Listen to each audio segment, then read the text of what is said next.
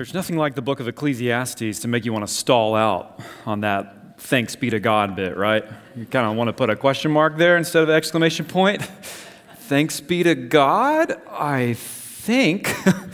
well, uh, especially the end of the passage, you know, what's all that stuff about women supposed to mean anyway?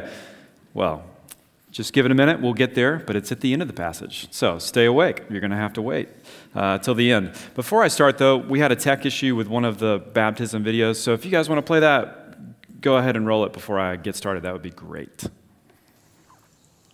Hi, my name is Claire Keaton. I became a Christian at a very young age, and that is mainly because of my parents, who are strong and devoted Christians and have encouraged all of my siblings um, to become Christians and that and told us the importance of Christ in our lives and um, that He's always there to look out for us and He's always providing for us even when we feel like we have what we need, but He's got something better in mind for us.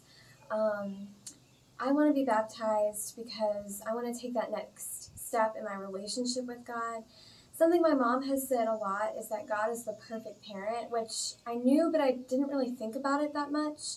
And something that I love about my parents is that while they're my authority, they're also my friends. And I feel like I see God as more as my authority, and I don't see that friendship relationship that much. And I want to work on that because it's something I love about my parents that they are there to encourage us and they're there for us and they love us and I love that. And I feel like I forget, I'm so busy trying to follow everything the Bible says that I forget that God's also my friend. Like I have to obey him, but I can also have that relationship with him. And I feel like baptism can is my next step to think about that more and to show others that that God is my friend. While he's my authority, he's also. And that's why I to so cool to see so many from student ministry too. That makes me really, really happy. It's awesome. Uh, one other bit of church family news that I'm happy to share with you all is we'll soon have a new staff member joining us in the role of our outreach and missions minister. Uh, so Tyler and Lauren Pegues and their three kids, Peyton, Holland, and Dean, are North Wake far flungs who have been serving with the International Mission Board for about 10 years now. Now, they're currently in Thailand. They're finishing their third term with the board. And after a lengthy season of much prayer and consideration uh, with myself and our elders, uh, Tyler and Lauren believe that God's leading them here to North Wake, where Tyler will help lead our church in local outreach and international missions. And I believe Tyler has just the right mix. Um, of passion and skill and experience for this dual, like local and international outreach focus. Um, he thrives as a trainer and equiper of others. He has a heart for seeing people come to know Jesus, and he understands the international mission scene really well. So, Tyler and Lauren will be a gift to our church in this area. Uh, this was a really heavy decision for them to bring their family back to the U.S. after 10 years overseas. So, please be in prayer for them and get ready to welcome them with open arms here. Uh, they'll be arriving in Wake Forest in early July, where they'll be getting settled in, and then Tyler will officially start chopping wood here with us in mid to late August sometime. So I'll follow up with some uh, information in an email this week. But one other way that you would consider joining me in serving this family as they move here is by giving them a love offering to help with the unique challenge of restarting life in the U.S after serving for over a decade overseas, or almost a decade overseas. They really are starting over here, and so while some of their moving costs are covered, it doesn't really come close to all that it takes to move a family of five and rebuild your life in the United States. So, if you would prayerfully consider that, uh, just keep a lookout for my email that'll be coming again early this week. So, exciting stuff. Yeah, awesome. Thank you, Daniel. Uh, let's continue through our study. I just, I know that woo anywhere, you know? Um, let's continue through our study in the book of Ecclesiastes, which is one of the wisdom books in the Bible. It's a wisdom, it's a book of reflection on life and some direction on life and what life is all about. So, Ecclesiastes, you might think of this book as kind of like a river rafting guide. It's trying to keep us off of some rocks on this one side of the river and also some other rocks on the other side of the river. Anybody ever gone rafting? You have a guide that tells you some stuff to do, right? Everybody, two strokes on the left, right? Okay, that was enough. One stroke on the right. And Ecclesiastes wants to keep us in the middle of the river, particularly as we navigate some class five rapids today rapids of death, wisdom, and righteousness. So, the teacher, he wants to tell us how to navigate uh, death, how to navigate wisdom, and how to navigate righteousness. And he'll thread the needle between each of these rapids, between two extremes that people tend to crash on. So, let's get started. First, how to navigate death. He says, A good name, verse 1, is better than precious ointment. And then this is a surprise. And the day of death than the day of birth. You know, it's better to have, he's saying it's better to have the kind of reputation that doesn't make people's stomach churn when you walk in the room than to smell great. Smelling nice is good too, but it's not as good as having a, a good reputation. But you don't expect the day of death to be better than the day of birth. So what does he mean? He goes on. He says, It's better to go to the house of mourning than to go to the house of feasting. For this is the end of all mankind, and the living will lay it to heart. Sorrow is better than laughter, for by sadness of face the heart is made glad. The heart of the wise is in the house of mourning, but the heart of the fools is in the house of mirth. It's better for, the man, for a man to hear the rebuke of the wise than to hear the song of fools, for as the crackling of thorns under a pot, so is the laughter of fools. This also is vanity. So, what are we to do with death? How do we navigate it? There's generally two responses or sets of rocks that you can crash into. Uh, one is that most people want to escape death, to avoid it, to not think about it. Don't bring it up, laugh it off, whether that's uh, through TV or alcohol or burying yourself in your work or weekend parties or hobbies or whatever it takes to distract yourself from the unpleasant reality that we will all die. So, if that's one side, I guess the other side would basically just be to throw your hands up in despair, you know, and get really depressed. Wonder, what is the point of it all? If it's all over so soon, it's all going to end, why does it matter? Maybe you felt this, uh, if not about life and death, maybe you felt this in micro form. You know, when you get a few days of vacation or you get Christmas break and you get all grumpy and you're like, it's going to go by so fast anyway, it doesn't even matter. What's the point? You can't even enjoy the break because you know it's going to be over so soon, and so you, you despair.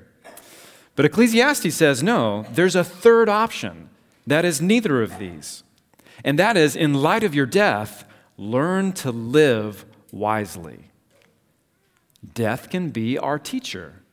Or as one writer said it, death is an evangelist. And in this sense, he means that it's better to go to the house of mourning than a house of feasting. That was verse 2. It's better to go to the house of mourning than to the house of feasting. For this is the end of all mankind, and the living will lay it to heart. His point is that a funeral is a better teacher than a party. A funeral teaches you that you will not last forever, that you will someday be the one in the box. And so you better think about that. You better take it to heart. That's better for you overall as a person. Now, I don't know how to talk much more about this section of the book without getting uh, personal. And you're all going to think by the end of this that I am just the most morbid person in the world, but I'm not. Okay? At least I don't think I am. but so I grew up in Savannah, Georgia. There's all this historic stuff. Uh, but there's one place that's kind of a historic attraction, which I guess tells you how much Savannah has going for it, but it's, it's Bonaventure Cemetery. There's a cemetery, famous cemetery. And my dad would take our family out there every now and then on a Sunday afternoon, especially in the spring. Uh, you see some azaleas in the picture, they are beautiful. But as a kid, I did not appreciate this little trip through the graveyard at all. It was weird, it was creepy, and it was boring, worst of all, you know. And so the first time I heard this verse that I'm quoting to you from Ecclesiastes was my dad quoting it to me slash at me to defend his decision for taking us through a walk in Bonaventure. He's like, you know, the Bible says it's better to go to a graveyard than to a party. And I'm like, okay, Dad, if you say so, you know. But years later, I found out that he was right. And Ecclesiastes became very meaningful to me. Uh, it's not exaggerating to say that this book changed my life. At age 15, I found myself significantly depressed, wondering what in the world life was about. And at some point, my parents figured out they were living with a depressed teenager. I don't think it takes that long to figure it out, but maybe sometimes it does if you're like me and you can hide it decently well. My dad pointed me to the book of Ecclesiastes. Now, I didn't understand a lot of the book, and I didn't get all my questions answered, but I did find out that someone else was asking the same questions. And if the Bible could speak to my life at this level, it might also have some answers for me if I kept reading it. So I did. Now, around that time, I've talked about this before, but my grandparents also bought into a funeral business. And I would help them out from time to time. And I attended a lot of funerals as a teenager. And I saw a lot of dead bodies. Again, you think I'm like a totally morbid person, but through this season of sadness in my life, I was forced to listen to death as a teacher. And it helped me as a young man to sober up to life and to realize that I wanted to live my life in a way that mattered. And I found that there can be a gladness of heart that comes on the other side of the sadness of face of contemplating death.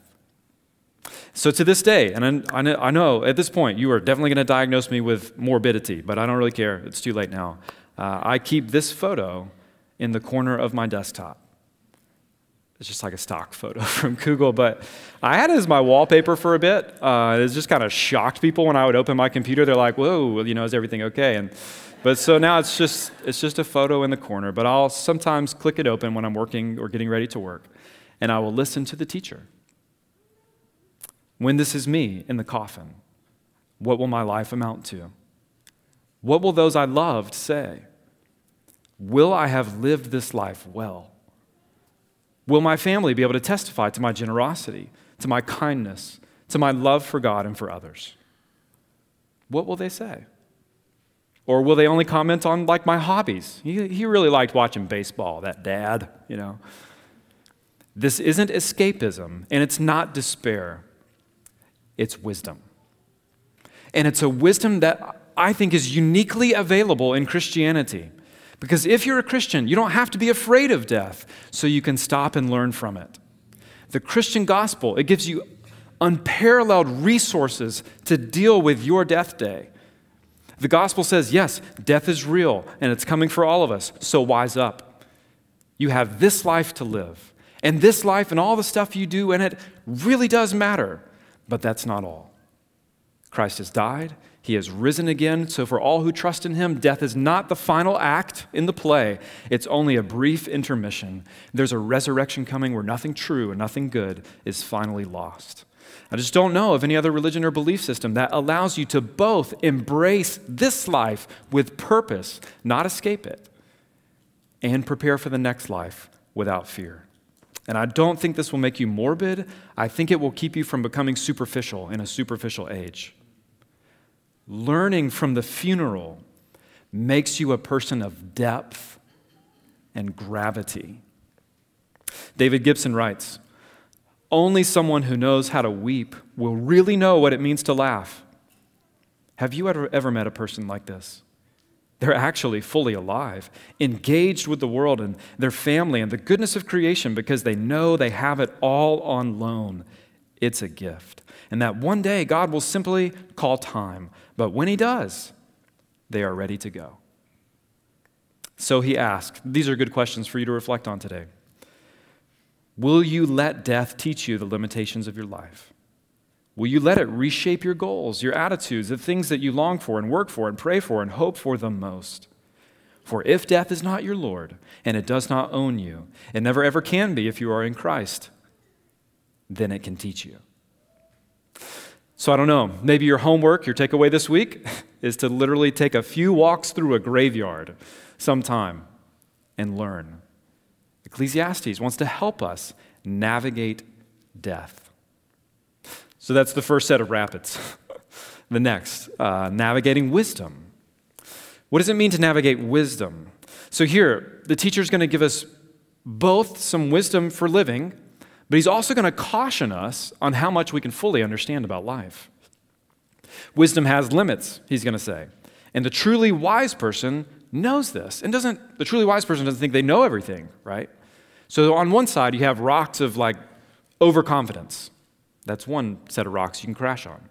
The other set, uh, again, would be something like despair. Well, forget it. If I can't know everything about the world, I can't know anything. We can't really know anything in life because he'll say you really can learn some things about life and wisdom.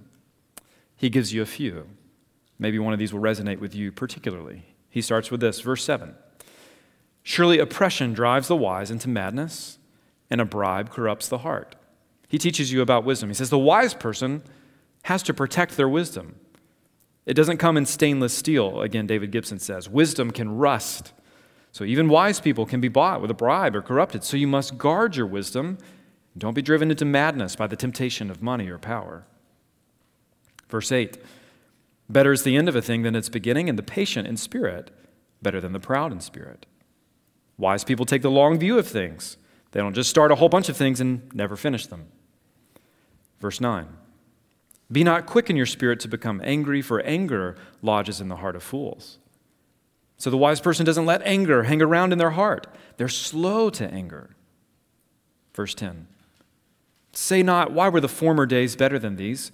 For it's not from wisdom that you ask this. This one's interesting. The wise person is not controlled by nostalgia. They're not always pining for the past. Because the wise person knows that, first of all, the past probably had its own problems that we tend to gloss over when we look back on it. We forget about the hard things in the past. Secondly, pining for the past diminishes the fact that God is at work in the present right now and bringing all things into accord with his future plan. And then, third, the wise know that what their heart most deeply longs for in a wave of nostalgia is not actually the past, but it's the future with God. Because even if you could go back to that happy fireside or the hundred acre wood that you played in as a child, it wouldn't be the same. The stabs of longing that you feel as you remember the happiness that you had in former days are what C.S. Lewis said only the echo, only the scent of a flower we've not found the echo of a tune we've not heard, news from a far country we've not yet visited. So, nostalgia, it can be your teacher too if you will listen carefully to it and learn that your true home lies ahead, not behind. Verse 11 Wisdom is good with an inheritance, an advantage to those who see the sun. For the protection of wisdom is like the protection of money. And the advantage of knowledge is that wisdom preserves the life of him who has it. Wisdom gives strength to the wise man, more than 10 rulers who are in a city. Verse 19, I skip down. So, wisdom can protect you in life, like money in your bank account. If your car breaks down, you get a large medical bill, it does kind of help to have some money. But wisdom is better than that. Verse 21 Do not take to heart all the things that people say lest you hear your servant cursing you. Your heart knows that many times you yourself have cursed others. So the wise person realizes they've said things about others behind their backs that they would be embarrassed if it got out, or they've said things in anger about others. And so they don't take what people say about them too seriously. So, all that wisdom that he just gave you, it's important for living. Our rafting guide calls out several strokes on the wisdom side of the raft to help you learn how to navigate life in wisdom. But then the teacher is also going to give some strokes on the other side of the raft. He's going to say, but don't think that you can get everything figured out by wisdom. Look back at verse 13. He says, Consider the work of God. Who can make straight what he has made crooked? Which doesn't mean like morally crooked, but it means confusing. Verse 14, in the day of prosperity, be joyful. In the day of adversity, consider God has made the one as well as the other, so that man may not find out anything that will be after him. Verse 23, all this I have tested by wisdom, I said. I will be wise. But it was far from me. This part sounds like a Lord of the Rings quote or something from one of the elves. That which has been is far off and deep, very deep. Who can find it out? Um, you can't unscramble life's deepest mysteries, he's saying. God has some things encrypted that you can't hack.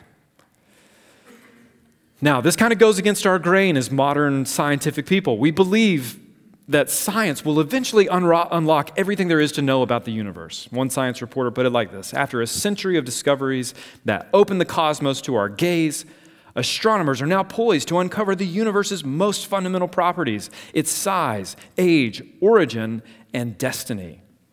And what's fun about that is that quote was said in 1999, and I still don't think we figured it all out. Uh, Caleb Scharf, who's a director of astrobiology at Columbia University in New York, notes that we still don't know, scientifically, one, why the universe exists. Two, what dark matter or dark energy really are. Three, whether life exists anywhere else. Four, the quantum world, despite what Ant Man and his adventures would tell you. Uh, five, how the earth really works. We haven't really gone that far in. Six, how our own biology fully works, hence why you still get colds and such. Now, much of this may be discovered one day, and that's great. The Christian view of science um, makes science a worthy and exciting endeavor. But there are some things that cannot be discovered, only revealed. Uh, John Lennox cleverly explains the scope and the limits of science or wisdom like this. He says, Let's imagine that Aunt Matilda has made a beautiful cake, and we take it along to be analyzed by a group of the world's top scientists. The biochemists will inform us about the structure of proteins, fats, etc., in the cake. The physicist will be able to analyze the cake in terms of fundamental particles, and the mathematicians will no doubt offer us a set of elegant equations to describe the behavior of those particles. We've been given a description of how the cake was made and how its various ingredients relate to each other. But suppose now I ask the assembled group of experts a final question Why was the cake made? The grin on Aunt Matilda's face shows that she knows the answer, for she made it for a purpose. But all the scientists in the world will not be able to answer the question. And it's no insult to their disciplines to state their incapacity to answer it. Their disciplines cannot answer the why questions connected with the purpose for which the cake was made. In fact, the only way we shall ever get an answer is if Aunt Matilda reveals it to us. Some things cannot be discovered, only revealed by God Himself.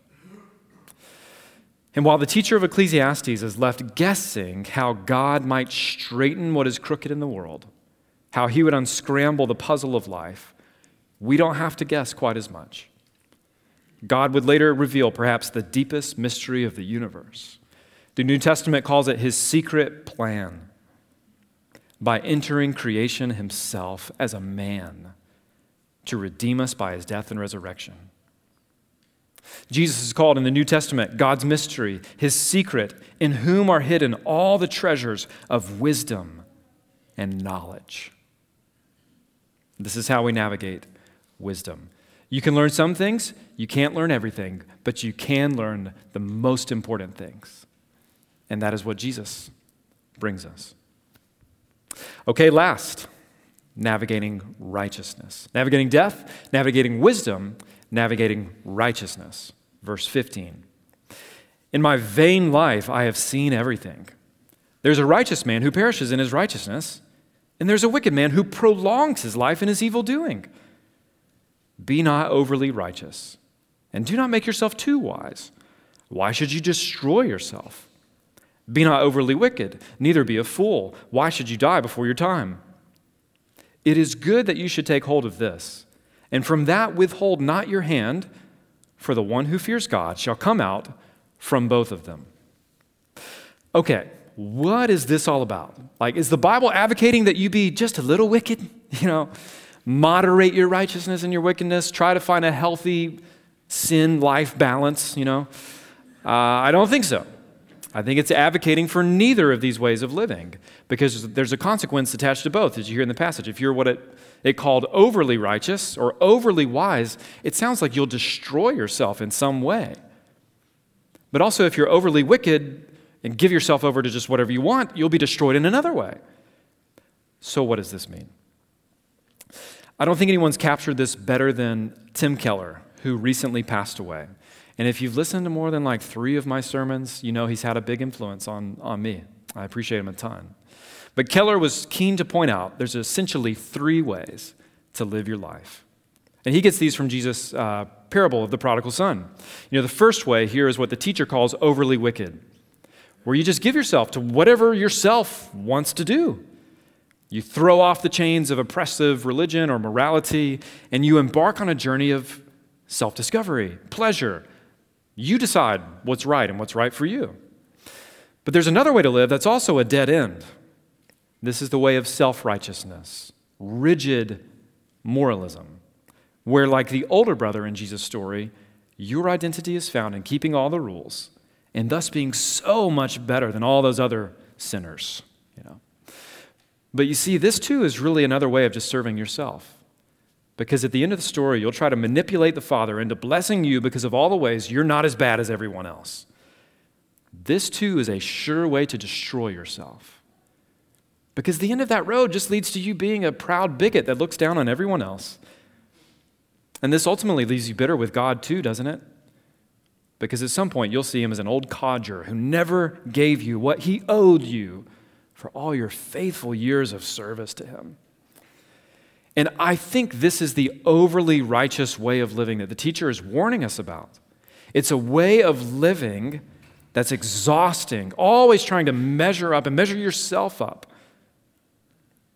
But the one who fears God shall come out from both of them, the teacher says. There's a third way, somehow, through these rapids, a different way to approach God on his own terms with his own grace freely offered in Jesus Christ. But I'm getting just a little ahead of myself, as much as I would like to go there right now. We still need to deal, deal with our charges of misogyny before we land the plane. So, back to verse 25. I turned my heart to know and to search out, to seek wisdom in the scheme of things, and to know the wickedness of folly and foolishness that's madness. And I find something more bitter than death the woman whose heart is snares and nets, and whose hands are fetters. He who pleases God escapes her, but the sinner is taken by her. Behold, this is what I found, says the preacher, while adding one thing to another to find the scheme of things, which my soul has sought repeatedly, but I have not found. One man among a thousand I found, but a woman among all these I have not found. See, this alone I found, that God made man upright, but they have sought out many schemes. Okay, so what does this mean? Is the teacher saying that men are just ever so slightly better than women, one out of a thousand better? or that women are out to ensnare unsuspecting men. No, the teacher's main point is found back in verse 22, where he says, Surely there's not a righteous man on earth, a righteous person on earth, who does good and never sins. That's his main point. It's confirmed by verse 29, which you just heard him say, This alone I found. God made man upright, but they've sought out many schemes. But the teacher goes to add a fine point on things from his own perspective. This is not an inaccurate perspective, though it is an incomplete perspective. This was written by a man, a king. And perhaps here he's speaking from his own experience. You know, it's interesting that King Solomon acquired for himself 700 wives and 300 concubines for a total of a thousand women which the Bible, by the way, doesn't like applaud him for this. It portrays it as deeply problematic. I can't help but wonder if Solomon would have had better luck with women if he had just stayed with one instead of going for a thousand. But you could just as easily make a similar point about human sinfulness from a woman's point of view. Kind of like in the 10th commandment, right? It says, You shall not covet your neighbor's wife or house or oxen. We apply that also to women not coveting their neighbor's husbands. Or when Jesus says it's a sin to look upon a woman lustfully, he's not implying that, well, it's okay to look at men lustfully, right? It works both ways. So if you were to flip this verse around to a female perspective, it could go something like this And I find more bitter than death the man who is an iron fist and whose heart is arrogant and whose feet are steel boots. The woman who fears God will escape him, but the sinner he will crush. What my soul seeks, I have not found. I have found one woman among a thousand, but a man among all these I have not found. Now, doesn't that feel much easier to read in our cultural moment today? but both perspectives are true. And I think the teacher's point stands. It is more bitter than death when either a man who's made to reflect God's image uses his strength and charisma to become an arrogant tyrant and it's more bitter than death when a woman who is, in some ways, the crown jewel of the creation story uses her beauty or her guile to capture and control others. You see, the Bible is an equal opportunity offender of men and women, but God is also an equal opportunity redeemer. The Apostle Paul will pick up on this section, this section of Ecclesiastes, and he'll use it in his indictment of all humanity in Romans chapter 3. As it is written, none is righteous, no, not one. No one understands, no one seeks for God. All have turned aside. Together they've become worthless. No one does good, not even one. And yet he'll go on to say, that now. God has shown us a way to be made right or righteous with Him without keeping the requirements of the law, as was promised in the writings of Moses and the prophets long ago. We are made right or righteous with God by placing our faith in Jesus Christ. And this is true for everyone who believes, no matter who we are for everyone has sinned. We all fall short of God's glorious standard. Yet God, in His grace, freely makes us righteous, right in His sight. He did this through Jesus Christ when He freed us from the penalty for our sins. God presented Jesus as the sacrifice for sin, so people are made right or made righteous with God when they believe that Jesus sacrificed His life, shedding His blood. How do you navigate righteousness? How do you stay off of either the side of overt, selfish wickedness or the other side of petty, proud self righteousness? There's good news. In Jesus Christ and only in Him can you have a righteousness given to you apart from your works and your striving to be righteous. And yet, also, only in Jesus can you have a righteousness that's great enough to cover all your wickedness and to bring about a change of heart such that you long to fear God and honor Him with this brief life that we have under the sun. Let's pray. So, Lord, we do give you thanks for your word. Even though there is much that causes us, um, causes us to pause and think, there's much that's hard for us to hear. And yet it's your good word for us.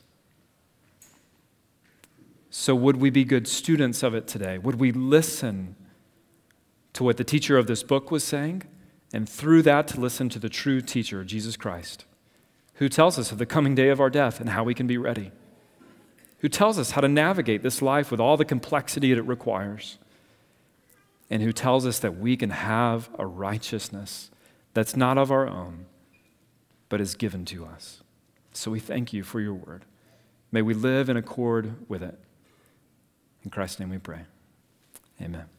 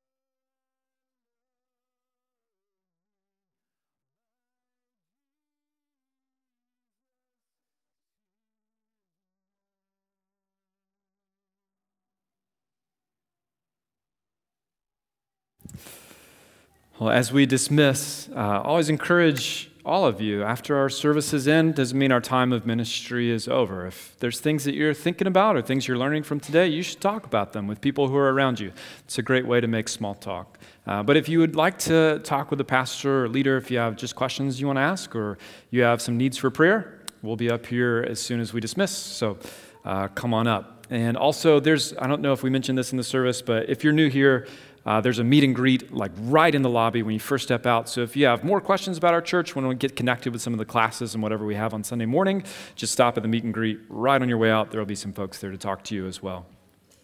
So let's be dismissed with this. There's another verse to that song that I think the teacher of Ecclesiastes would really like. And it goes like this, and I'll use it as our benediction. May we love you in life, Jesus. May we love you in death. And may we praise you for as long as you give us breath. And may we say, when the death dew lies cold on our brow, if ever we loved you, our Jesus is now. Thank you for your love, Jesus. We love you. You're dismissed.